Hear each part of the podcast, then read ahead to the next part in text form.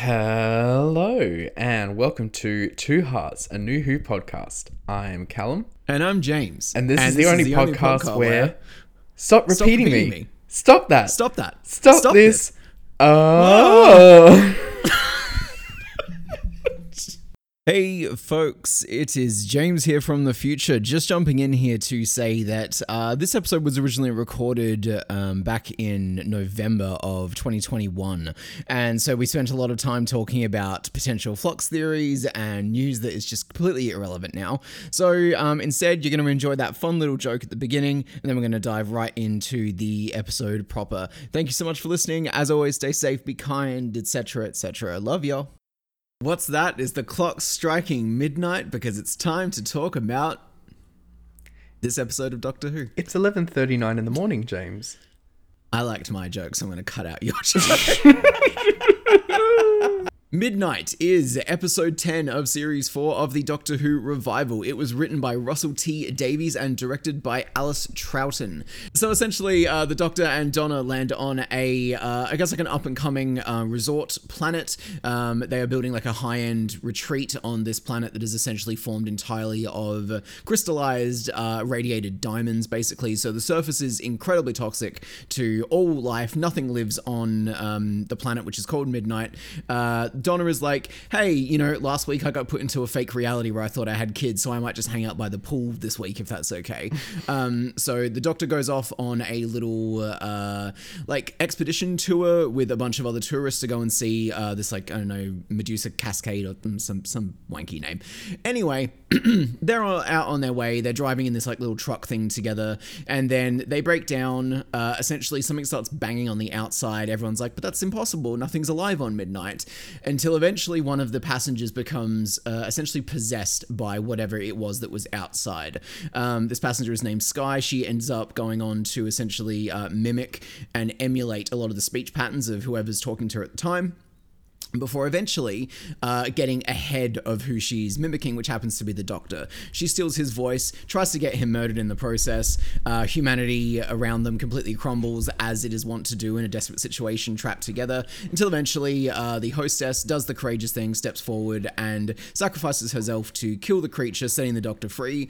And then the episode ends with him going back to see Donna and being like, that really fucked me up. Um, it's very simple, and yet probably one of the best episodes the show has ever made. No denying it. Can I tell you my favourite Adelaide uh, connection to this episode? sure. For those listening at home, we live in Adelaide, so that's why he's bringing this up. we live in Adelaide. We live in the in the city of Adelaide in, in Australia. In the Adelaide Fringe of 2016, a group of entrepreneurial actors um, did a stage adaptation of this show, Really? and it was um it was it was truly um something to behold. I'm sad I didn't get to see it. I think even if it was terrible, which it sounds like it was, that would have been really interesting to watch. Well, the review, there's one review, and it noted the last line is probably only of interest to really hardcore Whovians. That is a death knell for any product, and I'm pretty sure I saw somebody say that about that new Doctor Who game. So, Oof. um, yeah, oof indeed. Anyway, Callum, Midnight. What do you think? What do you say? You know? Truly. We have this problem every time we come up against an episode that has such a high stature, such a good reputation, um, of being like, where do where does one start? And I think a great place for us to start, knowing our history on this show, is David Tennant. Mr. Tennant. Mr. Tennant, you've you've what what have you done to me? Where where were you hiding this? he was always this good. I just think that this is an episode that more than any other episode like that focuses on him, like Last of the Time Lords or maybe that's not a good example, but like Human Nature, majority of season three, like this is an episode that really places the focus on him and isn't kind either. And yes, agreed. it's so good to finally see Russell come good for the first time on the threat I think he's made to the Doctor's character for such a long time with this particular incarnation. I don't think this stuff was particularly present with Chris Eccleston, even though it was like peppered in there.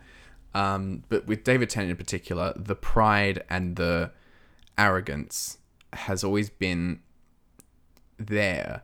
It goes back to his very first episode where he, you know, deposed uh, Harriet Smith with like six words.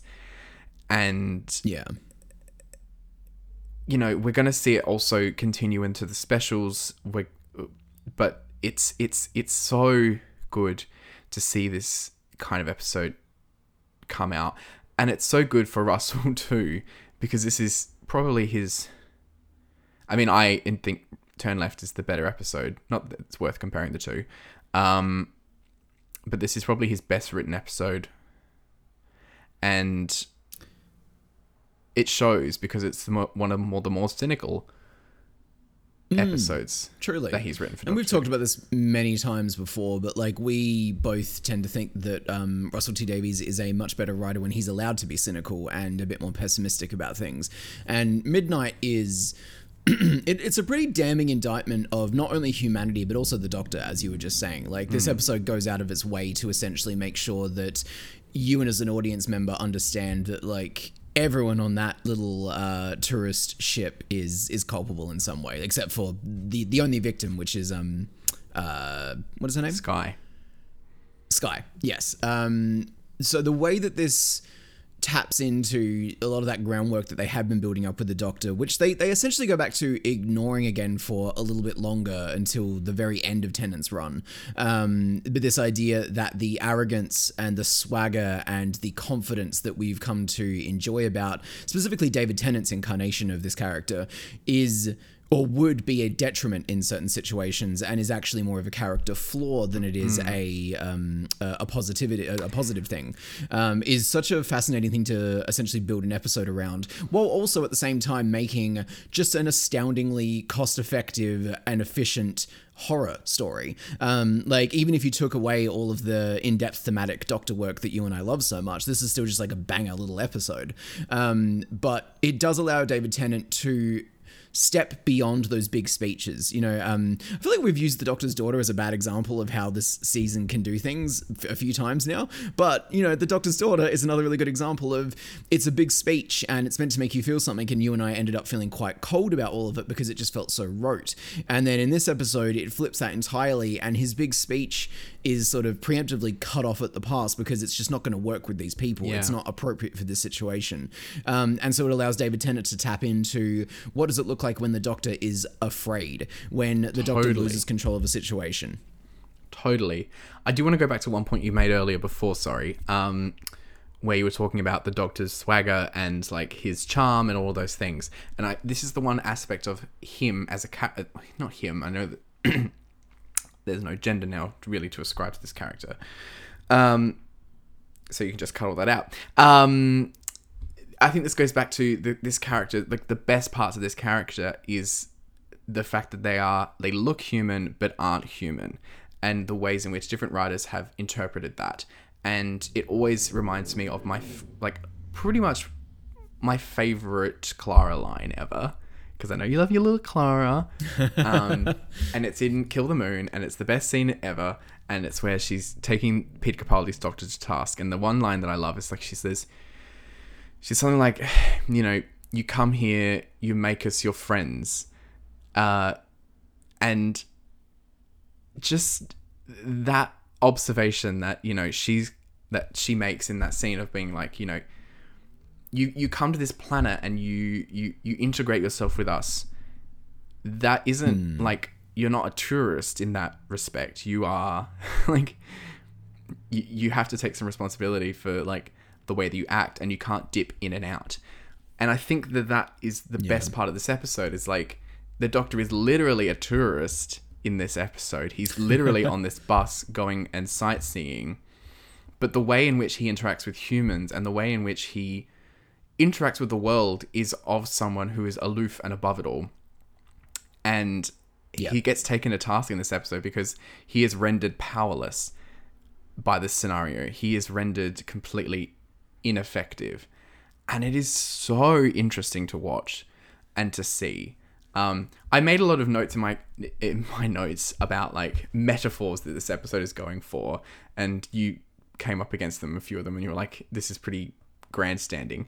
Um, but I think it's really helpful to think about this episode not necessarily as a metaphor, but to look at all the different characters on this bus and to consider how they could be flips or reversals of Russell T tropes.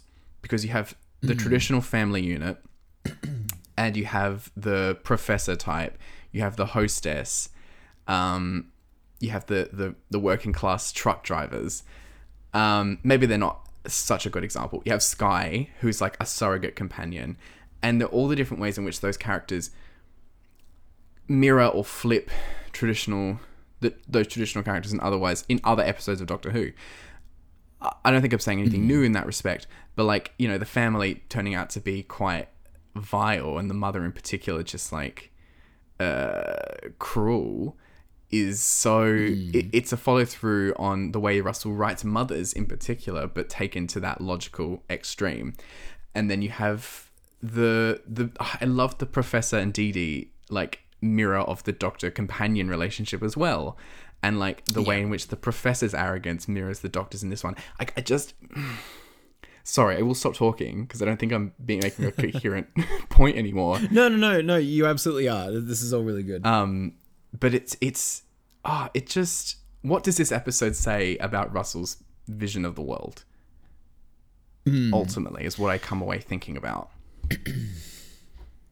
Yeah, I mean, the guy definitely has. Um, I mean, like you've also got to put it in the context of this was what 13 years ago, whatever it was. Um, you know, this, this is definitely uh, a- a different era of Russell's writing, and arguably, because how, how soon after this is um, Children of Earth? Children of Earth is um 2009. It's like next year. Right. Perfect. Yeah. So, you know, he leaves Doctor Who essentially and immediately writes the darkest piece of sci fi I've ever seen the BBC produce. Um, you know, like, I, I think that he is at the end of his, towards the end of his run here with the show, he is now starting to grapple with the tension between what maybe the Doctor Who monolith needs from him and maybe what he actually wants to be saying with it. Um, which is you can see that that cynicism and that edge is now seeping into a lot of his character work here. Um, I think it's you know infinitely for the better, even if uh, the way that his whole run wraps up is really wonky shit. Um, you do get these little like bursts of like to me what seems like the real writer coming through here. Um, so I, I definitely really fuck with your interpretation there that he is using this little, you know, nothing episode that a producer wouldn't really look twice at, you know, because it, I imagine the budget for this was super low. Like it's not special effects heavy. It's it's one location. It's just a bunch of actors in a little box yelling at each other, um, and yet it is it's profound and and quite effective as a means of conveying this um this version of RTD that, that I am that I am quite fond of. Um, you know, you said the mum is a really good example of his kind of like dark attributes for motherhood, sort of taken to that extreme. I think she has that line with the doctor um, where she's like, where he says, "Oh, I just I, I'm traveling around." She's like, "What, like an immigrant?" And it just it just cuts through. And like, yeah, it, it's as it's as subtle as a, as a freight train, but it doesn't need to be subtle. Do you know what I mean? Like, this is the part of the episode where the knives have come out, kind of thing. Um, and it just it's such a Russell line, you know? It is, and you know, I don't think it needs to be. It's not like they then stop and have a conversation about immigration. It's just one line. It says speaks buckets about who she is as a person, and the world she's come from, and you know about her family and the kind of values that she imparts upon them. I, I, that economic storytelling that I, we've spoken about before on the show is something I really value, and it is here in such great. De- it's in such um it's used such good effect. There's the line where, you know, I love the way that Sky is getting more and more agitated as the bus breaks down and the creature starts banging on the outside. And then she says, you know, she says she'd come for me. And it's not commented on. Hmm. And we don't know what she's talking about or anything about, like, where, like, the, the relationship she's running away from that's brought her to this point. But it just says so much about who she is.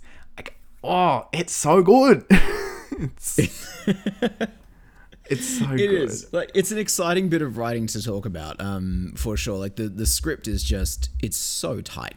let's just talk let's just talk broadly about each of these characters and what they're doing because it's like quite a fascinating episode there's uh there's sky uh, which we can get to in a bit when we talk about the horror of this episode but there's the professor and Dee Dee um as well i think the professor is such a gross character but i love him um and obviously the relationship he has with Dee Dee is like not he it's quite uh Charged. charged? Yeah. Yes. It's it's that typical professor assistant role of like you know carry the test tubes and help me out which is how in the 70s the doctor like the Terrance Dicks described the doctor's relationship with his companions. He's like the companion just needs to be someone who passes my test tubes and tells you how good they are. Um obviously the role of the companion has advanced much further than that but that dna is still there in the way the show treats the companions. And so I can't help but look at the Dee Dee relationship and like her meekness, uh, but obvious cleverness, um, and obvious like emotional intelligence um, against the professors as a very clear indication, like a very clear warped version of the doctor companion relationship. Um, the line Yeah, at the I'd agree with that. at the end when he's like, you know, you're average at best. Oh, it cuts me, and it's also because like I feel like the Doctor is like maybe one or two lines away from saying that to any of his companions in a tense moment. Uh, well, especially this doctor. You know, um, like it's it's odd. I I could never imagine Capaldi saying that to a companion. Um, but Smith and Tennant, I could definitely see that edge coming out. You know.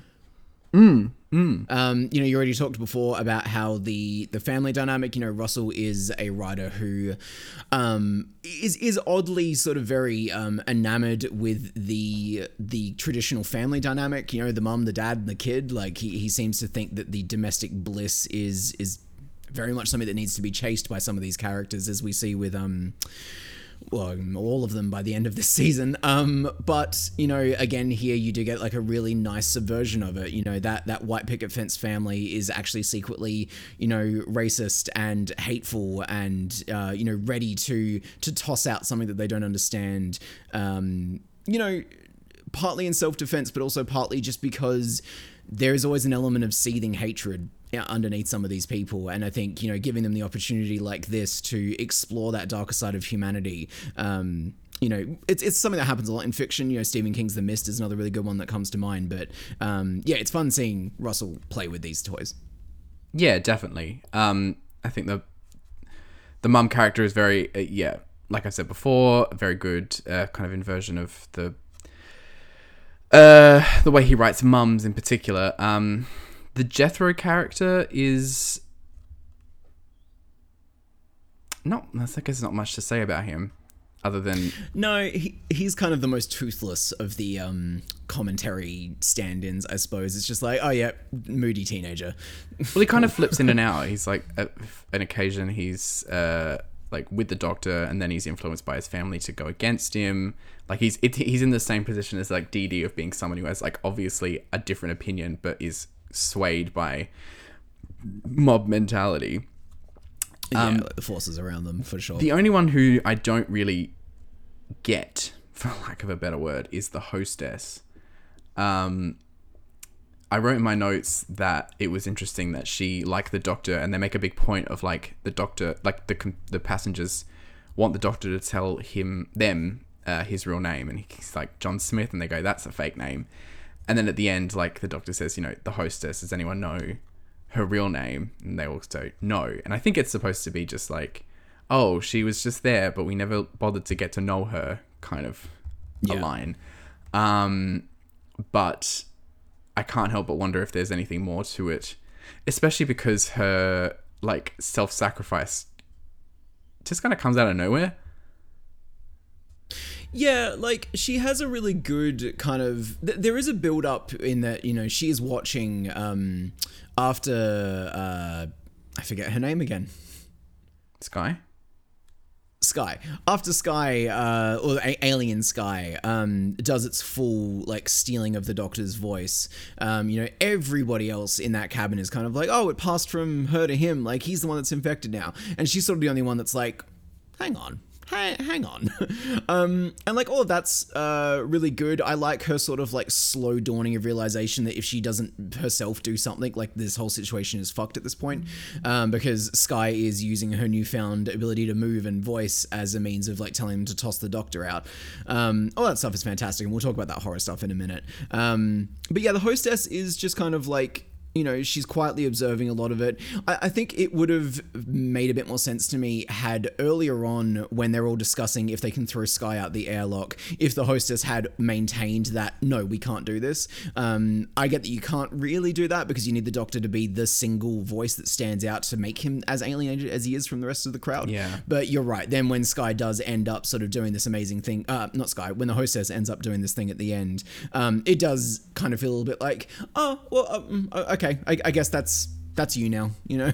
exactly. And it kind of makes you think like, you know, they already had a plan where they were going to throw like it mostly it makes me think about like okay, so the plan that they had in their head was that you know, they were going to throw Sky out and then they were going to throw the doctor out. And it kind of makes me think, okay, it was always the plan for them for one of them to kill themselves doing that. And I don't think that's the case. And it just makes me think, was that a mistake? Like, did she unintentionally mm. kill herself? Or, like, uh, mm. you know, I don't think it, it plays like that. Um, but, um, it, it, to me, like, it puts all those earlier instances where they were like, we should throw them out, we should throw them out, as, like, especially dumb because the idea that they would have, like, one of them would have ended up, like, killing themselves as a result of that mm. makes you think like you know that was never a good plan from the start. It was like even even though we know it's not morally, like it's just a dumb thing to do anyway. Yeah. I, that point escaped me. Um, but yeah, no, no. I think she's probably I, the. I, I, see where you're coming from. I think she's probably the most underbaked character, which is a shame. Uh, but I maybe there was just it too is. much, too much airtime to devote to her fully. Uh, yes, yes, uh, agreed. Um, the only other like passenger that we do really need to talk about, and she's going to serve as a great way to segue into the more like plot actual happenings of this episode, is is Sky, who is this really fascinating little bundle of a person. Like, you want to talk about how an entire episode can hinge on a performance. Um, I don't know the actress's name. Do you know? Lesley Sharp. Lesley Sharp just pulls it the fuck out as as uh, Sky, especially you know beforehand she has a, a, couple of really nice moments with the Doctor where she's talking about how um, queer icon, you know, her and her girlfriend have, have split up, and um, how you know she's obviously feeling some type of way about that, and then the way she gets to pivot into that, like like you mentioned before, that really great scene where she's quite terrified when there's banging going on outside of the thing, and she's like, oh, it's coming for me, she's coming for me. Um, you know that's really good. And then she goes quiet. And then when you finally you know she's sitting in the corner on her own and they're like oh sky are you okay? And they turn her around and she's just gone. Like the the character that we knew as sky is completely gone. It's replaced by this this thing this entity that's uh, sort of haunting them. Um, and it is just exceptional acting. Oh truly. Um, i think the script says something like she turns around and she's insane or whatever you want to mm. describe it. Um and uh, yeah, like when she does that turnaround and she's just like blank face. Oof, yeah, it's chills. Yeah. Um. Yeah, absolutely. Yeah. And it's so it's it's almost like a Moffat kind of um device of turning, like you know how like kids repeat stuff back at parents or like when they're being insolent and they're just like you know me me me me me. Um, it's that same device of turning like quite a childlike device into um something terrifying um, yes. that Moffat does so well. Um, and you know when she starts repeating them all, it's odd because it's like you know it doesn't really kick in uh, for me at least the unsettlingness of it doesn't kick in until she's speaking with them and you yeah. can hear all the characters saying their lines with this like undercurrent voice underneath it um mm. oh it, yeah it's uh it's chilling.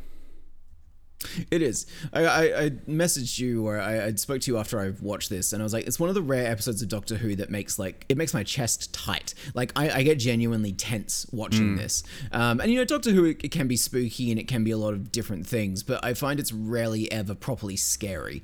Um, and I, I do think that Midnight and um, her performance uh, as the the thing, um, which you know, the John Carpenter's the thing is actually another really interesting kind of like uh, tether point for this. I would say the idea of something that invades a human space and then starts emulating their behavior to try to um, fit in with them. You know, love all of that. Very classic horror kind of setup here.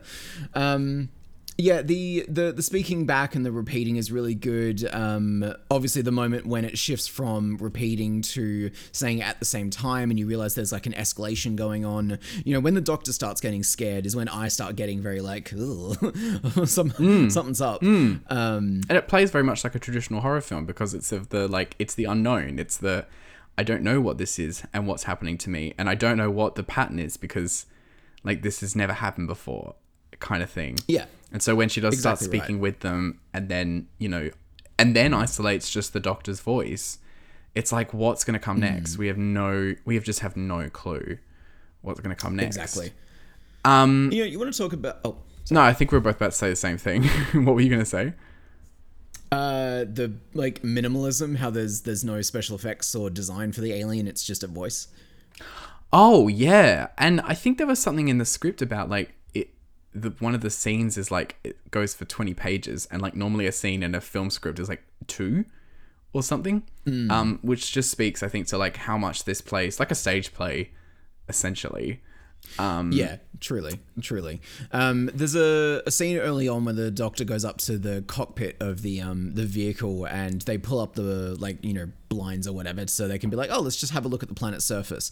Um, and there's a one of the uh, pilots is like, oh, I, I could have sworn I just saw something moving, and then when the blinds starts to come back down, he's like, oh, there it is again. And when they're like, what did you see? They're like, oh, it looks like a shadow, like it was running towards us.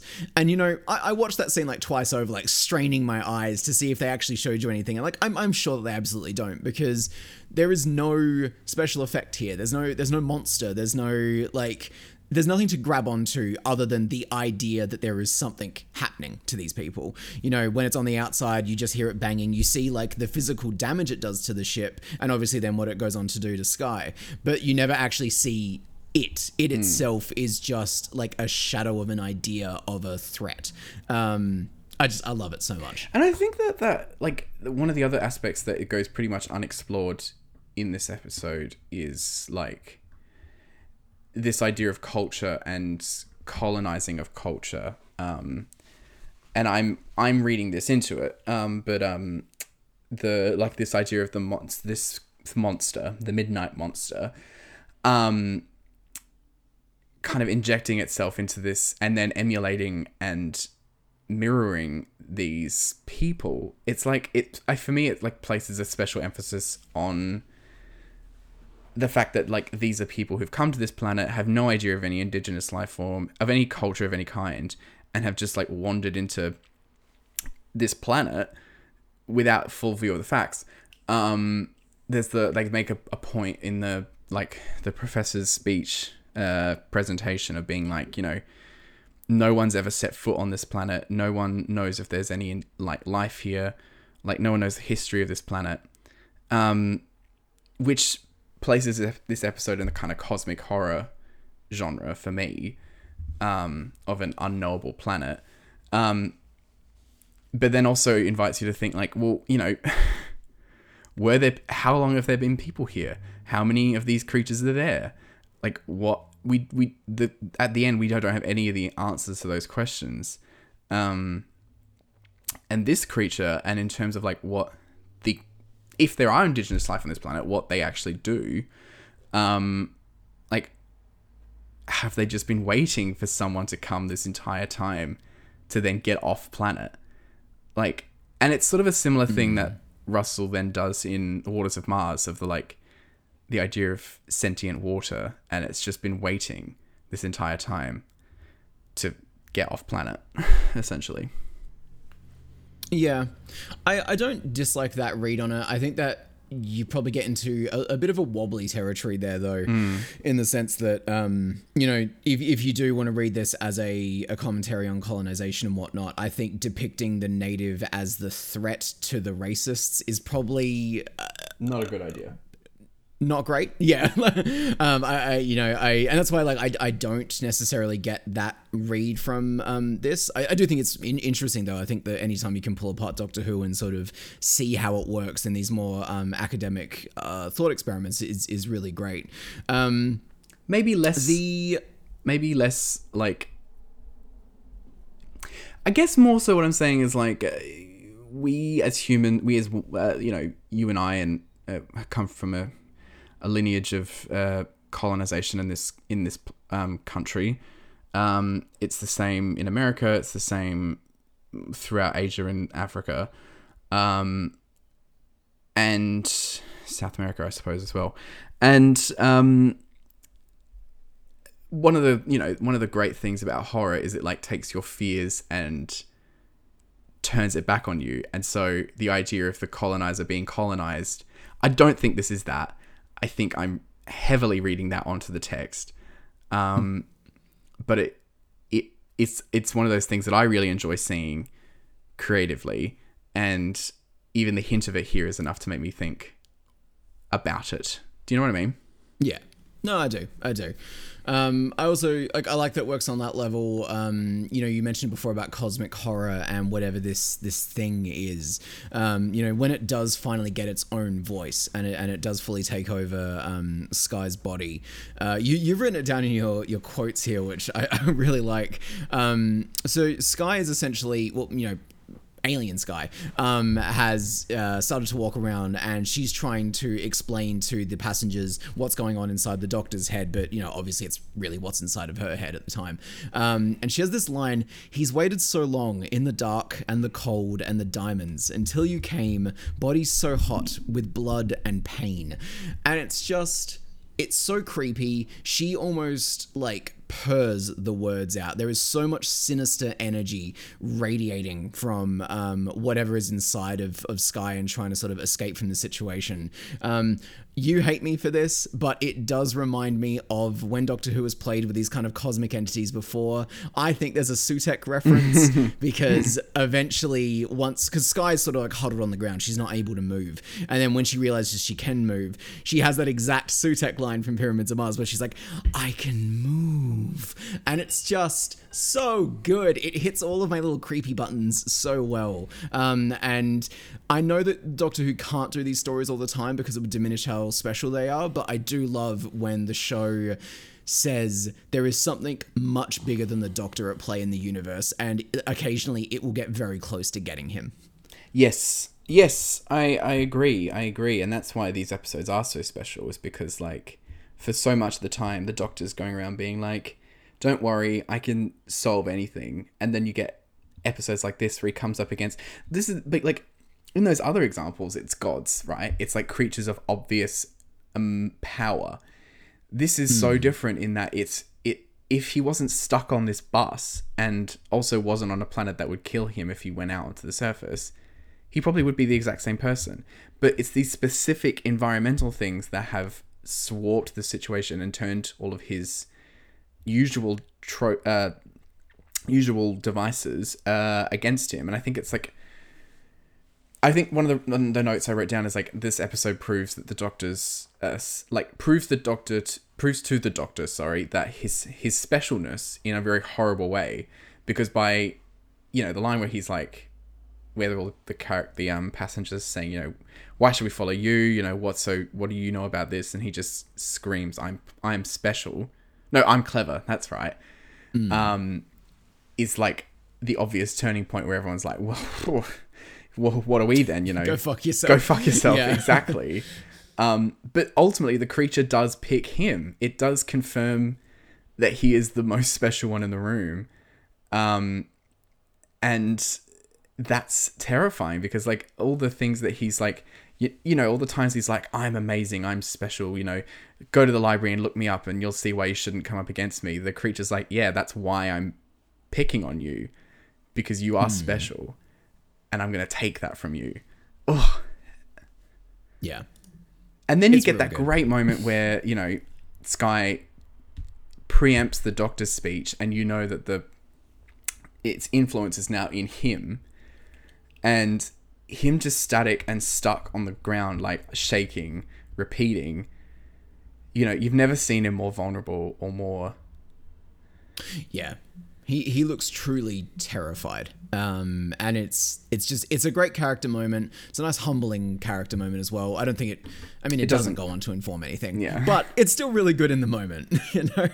i mean you can you kind of have to sort of imagine that that the the um the effects of this episode will just be undercurrent under running everything even if he doesn't comment on it it's like obviously shaken him a bit um but yeah it's never exactly commented on again maybe the doctor just becomes a bit more terrified of situations Yeah, yeah. Um, I do that ending scene. You, you've noted in your notes here that it's it's a bit of a downbeat ending, and and I agree. It's it's not a victory for the Doctor. It's just he got lucky that somebody else on that uh, bus was smart, basically, uh, or that someone else was clever. And, and figured it out and, and sort of did the right thing to to save everybody because the doctor essentially lost you know And it reminds me of like that very first season with Christopher Eccleston, where you know people have very much made the point that he isn't a doctor of action; he inspires other people to act on his behalf. And this is another example of that, which we don't really get a lot in the David Tennant era because David Tennant is such a physical, like you know, heroic type. Um, but yeah, if it wasn't for the hostess, he would have lost in this scenario. He would have probably died. Um, that's why I guess I come up against the hostess in particular because I don't see any instances where he did inspire her. In fact, for a lot of the episodes, she's like, Yeah. you know, there's that great bit, and I wrote it down in my notes where he's like, you know, we found a new life and it's come here to discover us, but what if it's what's it found? You know, this little bunch of humans, and would you actually like murder her? You know, are you are you better than that? And then there's the silence, and the, it's the hostess that breaks it, and she says, you know, I'd do it, I'd do it. yeah And it for me that positions her as like the worst of them. But Yeah, like she she's the one that lets the dam break. Um, yeah, it's uh, agreed. It it's a little messy in that regard. It it's a moment that I don't. I don't know. Like the rest of the episode is just so good that I can easily forgive any of these little blips. Um, but yeah, they, they, they do absolutely exist. Uh, I just want to give a special shout out to when he is finally reunited with Donna. Um, they have like a really short, nice conversation, and then I think what does he say? Um, he says, um, she he's like molto bene, and then she repeats him. yeah. Yeah, she, she repeats him back and he's just like, no, don't don't do that. Don't do that. And he just kind of like he's just thousand yards stare broken about that kind of uh, thing. And it's and that's where the, it cuts to credits. You know, there, there's no you don't get like a warm hug at the end. You just get a holy shit, that shook up everything and nobody knows how to react to this. Good night. Which is- which- uh, so good. It's it is, and it's another subversion of the like you know the you know one that's one of the things the doctor says that that's you know like the creature. The only way that, that they know the creature has taken him over is because it says Allons-y, and like that. I love that moment, and it's the same thing here where um you know the doctor's always like saying to his companions when they try and imitate other like time periods, and he's like, you know, don't do that, Yeah. don't don't do that Don't- don't- don't do that. but here it's it's warped into like you know actually don't like woof yeah yeah, it's good shit. what are you giving it Uh, Midnight is an A plus. It's like Blink. You just you can't you can't get around it. It's just one of the best episodes they've ever made, um, and it, it truly stands the test of time. a plus two can't deny it Great. Fantastic. That was a lot of fun. A um, lot, lot of good things to talk about with Midnight. Uh, I guess, yeah, we'll see you folks in a couple of weeks when we get started with Flux. Uh, which actually, this works as a really good breaking point for Series 4 as well, because from this point on, we are essentially in a like a free fall of Tennant's end run. Um, and that includes the end of Season 4 and also the subsequent like special episodes that happen afterwards. So we're going to do Flux. We're going to have a good time with that and then once that's sort of wrapped up and done, we will we'll pick up again with series four B basically, um, and um, yeah, it's gonna be it's gonna be a real f- interesting few months. I'm very much looking forward to it. I mean, I don't think you can say months. It's probably going to be a month, but but yes. I mean, six episodes and then Month and a half. Uh, I'm I'm factoring in a break because we're going to be exhausted, but oh yeah, fair enough. Fair enough. It's gonna be it's gonna be tight. it is. It is, it is. Um, but as always, I have been James. You can find me on Twitter at OMGMoreJames. And you can find me on Twitter and Instagram at Theatricalum.